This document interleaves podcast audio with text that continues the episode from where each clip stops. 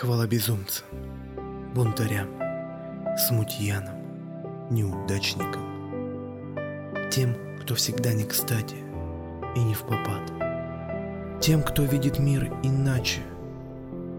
Они не соблюдают правила, они смеются над устоями. Их можно цитировать, спорить с ними, прославлять или проклинать их, но только игнорировать их невозможно. Ведь они несут перемены. Они толкают человечество вперед.